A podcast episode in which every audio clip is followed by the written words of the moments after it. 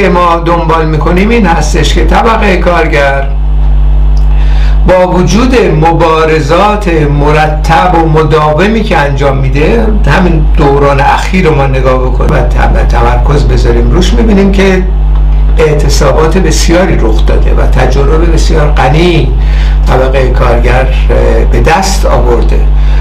و مشخصا مثلا در مورد هفتپه اگر متمرکز بشیم می‌بینیم تجارب سیاسی بسیار مهمی اتخاذ شده. یعنی در واقع صحبت از این کردن که دولت باید مورد سوال قرار بگیره و دولت هستش دستش در دست بخش خصوصی. اینا تجربه بسیار غنی است. مسئله کنترل امور به دست خود کارگران مطرح شده. خب اینا تجاربی کسب میشه. اما مسئله ای که هست بحث لنین در واقع در این رابطه در مقابل اون منشویک های اون زمان سوسیال دموکرات های اون زمان می‌کردیم بود که این تجارب وقتی کسب میشه طبقه کارگر این تجارب به همین راحتی می‌تونه از دست بده. چون ظرفی وجود نداره که این تجارب درش محفوظ باقی بمونه. برای همین هستش که مسئله حزب رو مطرح می‌کنه و یه حزب اخصی. حزب از پیشتازان کارگری ضد سرمایه داری. و عمدتا کسانی که براش به سوسیالیسم رسیدن از لحاظ نظری و غیره. بنابراین طبقه کارگر در راستای مبارزاتش ولی آگاهی کسب می‌کنه و بسیار هم ارزنده هستش. ولی این آگاهی رو می‌تونه از دست بده. مگر اینکه ما در درون یه تشکیلات این آگاهی رو محفوظ نگه داریم برای یه دوره. این تشکیلات چیزی نمی‌تونه باشه غیر از یه حزب پیشتاز کارگری. در داخل ایران چنین حزبی نبود.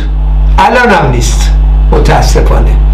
یه سری احزاب خود جوش وجود اومدن که به جای طبقه کارگر رفتن حزب زدن با اسمای پرتم تراغ حزب کمونیست و کمونیست کارگری و غیره که اینا نیستن. اینا رهبران طبقه کارگر نیستن.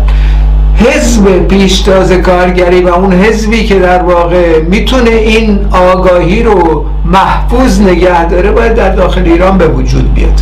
و الزامن هم باید از پیشتازان کارگری باشه و الزامن هم باید مخفی باشه. علنی با علنی کاری و بحثای عمومی و غیره اینا. کارهای سندیکالیستی و غیره نمیشه تدارک انقلابی دید این باید مشخص باشه. انقلاب اکتبر اینو به ما نشون داد از اون استفاده می‌کنیم. خب در این راستا ما مواجه هستیم با احزاب و سازمان های متعددی که به وجود میان به اسم طبقه کارگر به جای طبقه کارگر و با لقب های مارکسیست و لنینیست و غیره. خب اینها اگر منطبق نباشه سیاستاشون به این چیزی که الان من ذکر کردم و تجربه انقلاب اکتبر در واقع تایید کرد خب اینا در واقع انحرافات هستن دیگه. این انحرافات ما باید روشن بکنیم. بگیم نکات مثبت این دوستان و رفقا چی بوده؟ انحرافاتشون ایناست تکرار نکنیم دیگه این اشتباهاتو. مسئله سر اینه. تکرار نکنیم اینکه شیوه مبارزه مسلحانه موتور کوچکی رو آغاز می‌کنه و موتور بزرگ طبقه کارگر و حرکت در میارن این قیم معابیه هر کسی در هر دوره زمان خود مارکس هم این چنین بود. مارکس رفت یخه تمام این جریانات چپرو بلانکیست و اینا رو گرفت دیگه. یعنی در واقع رفت با اونا مبارزه کرد. این مانیفست باز کنید می‌بینید از جریانات خرد برجوها سوسیالیست استفاده می‌کنه واژه های این چنینی سوسیالیست های تخیلی سوسیالیست های خرد برجوها و غیره. هستش در جنبش کارگری از 180 سال پیش تا کنون. صرفا این نیستش که به خودش مارکسیست گفت یا خودش رو فدای طبقه کارگر کرد الزاما نظراتش هم درسته. این چنین نیستش. نظرات اتفاقا می‌تونه انحرافی باشه. نظرات اتفاقا می‌تونه لطمه بزنه به آغاز انقلاب و جنبش کارگری. خب نقش مارکسیست های انقلابی نقش کسانی که مرتبط خودشون رو می‌دونن به طبقه کارگر و اعتقاد دارن طبقه کارگر باید حاکمیت رو به دست بگیره اینه که مقابله کنن با این نظرات انحرافی. این سفید و سیاه نیستش که ما یه عده همطوری میاییم و چپ میشیم و خیلی انقلابی اینا هر کاری کردیم درسته خیر. چنین اگه اینطوری بود که 100 سال پیش انقلاب های سوسیالیستی همه جا رخ داده بود. یکی از دلایل شکست های سوسیالیستی در سطح جهانی اتفاقا همین جریانات انحرافی هستن که الان مثلا به شکل سوسیال دموکرات ها در اومدن. تو ایران بخش ایران هم زیاد هستن. از اینها فراوون شدن دیگه. می‌خوام بیام برجازی رو احیا بکنم به اسم مارکسیزم. می‌خوام بیان برجازی رو در واقع باش اعتلاف طبقاتی کنم به اسم مارکس. خب اینا انحرافات هست. ما با اینا مقابله می‌کنیم. چه در دوران انقلاب 1357 چه امروز. باید مقابله کرد باشون. نمی‌دونم اینا مثلا این اتفاق افتاد ما سری جلساتی داشتیم هم رو با رفیق رضا. آیا چندین ماه بحث سر همین احزاب سیاسی می‌کردیم؟ خب به جای اینکه بیان انتقادات رو پاسخ بدن شروع به ما به حمله به ما می‌کنن اتهام زنی که شما مثلا همون حرفای رژیم و علیه ما می‌زنید. یعنی این این طرز فکر یک طرز فکر غیر مارکسیستیه غیر علمیه. کسی که انتقاد نتونه بپذیره و انتقاد نکنه در حوزه فعالیت های جنبش کارگری جایی نداره اصولا. اینا جریانات خرد و برجوها هستن رادیکال هم هستن بله یه سری کارهایی می‌کنن. و بنابراین انتقاد کردن چیز بدی الزامن نیستش. برای پیشرفت مبارزات هستش. و این بحثایی که ما امشب می‌کنیم به این منظور داریم انجام میدیم اینا رو.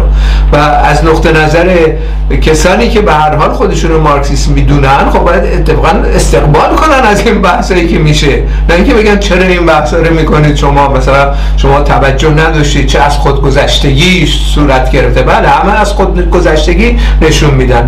جریانات بلانکیستی هم از خود گذشته بودن. جریانات مختلف خرد و برجایی نارودنیکا مثلا که برادر خود لنین از رهبرانش بود از خود گذشته نبودن. رفتن می‌رفتن ترور می‌کردن خانواده تزار و غیره رو.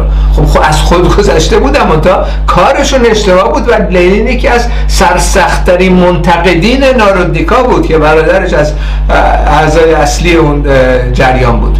خب اینه دیگه. تاریخ جنبش کارگری صرفا یک سویه نیستش. اما اقسام پیچیدگی ها هست. به وجود میاد به دلیل ایدولوژی هیئت حاکم. که اصولا هیئت حاکم ایدولوژیش غالب میشه. میاد رخنه می‌کنه در تمام شون زندگی طبقه کارگر حتی. رفرمیزم رو تبلیغ می‌کنه. سندیکالیزم از درون طبقه کارگر بیرون میاد. علنی کاری به وجود میاد. تمام اینها مرتبط به ایدولوژی هیئت حاکم. و الان هم رادیو تلویزیون های 24 ساعته بمبارون داره می‌کنن. طبقه کارگر و جنبش های اجتماعی در داخل ایران و, و افرادی رو دارن مطرح می‌کنن که اینها بل قوه خائن خواهند بود به خود طبقه کارگر. ممکنه الان نباشن. منتها وقتی به قدرت برسن همون کارهایی که خود رژیم شاه کرد و رژیم خوینی کرد تکرار خواهند کرد. بنابراین بحث سر این نوع مسائل هستش. ما می‌خوایم درس بگیریم. با خصوص درس نه برای کسانی که حالا سن سالی ازشون گذشته رفقایی که در داخل ایران هستند. در این جلسات شرکت می‌کنن و این جلسات میشنوند. در واقع این بحث برای خاطر اوناست.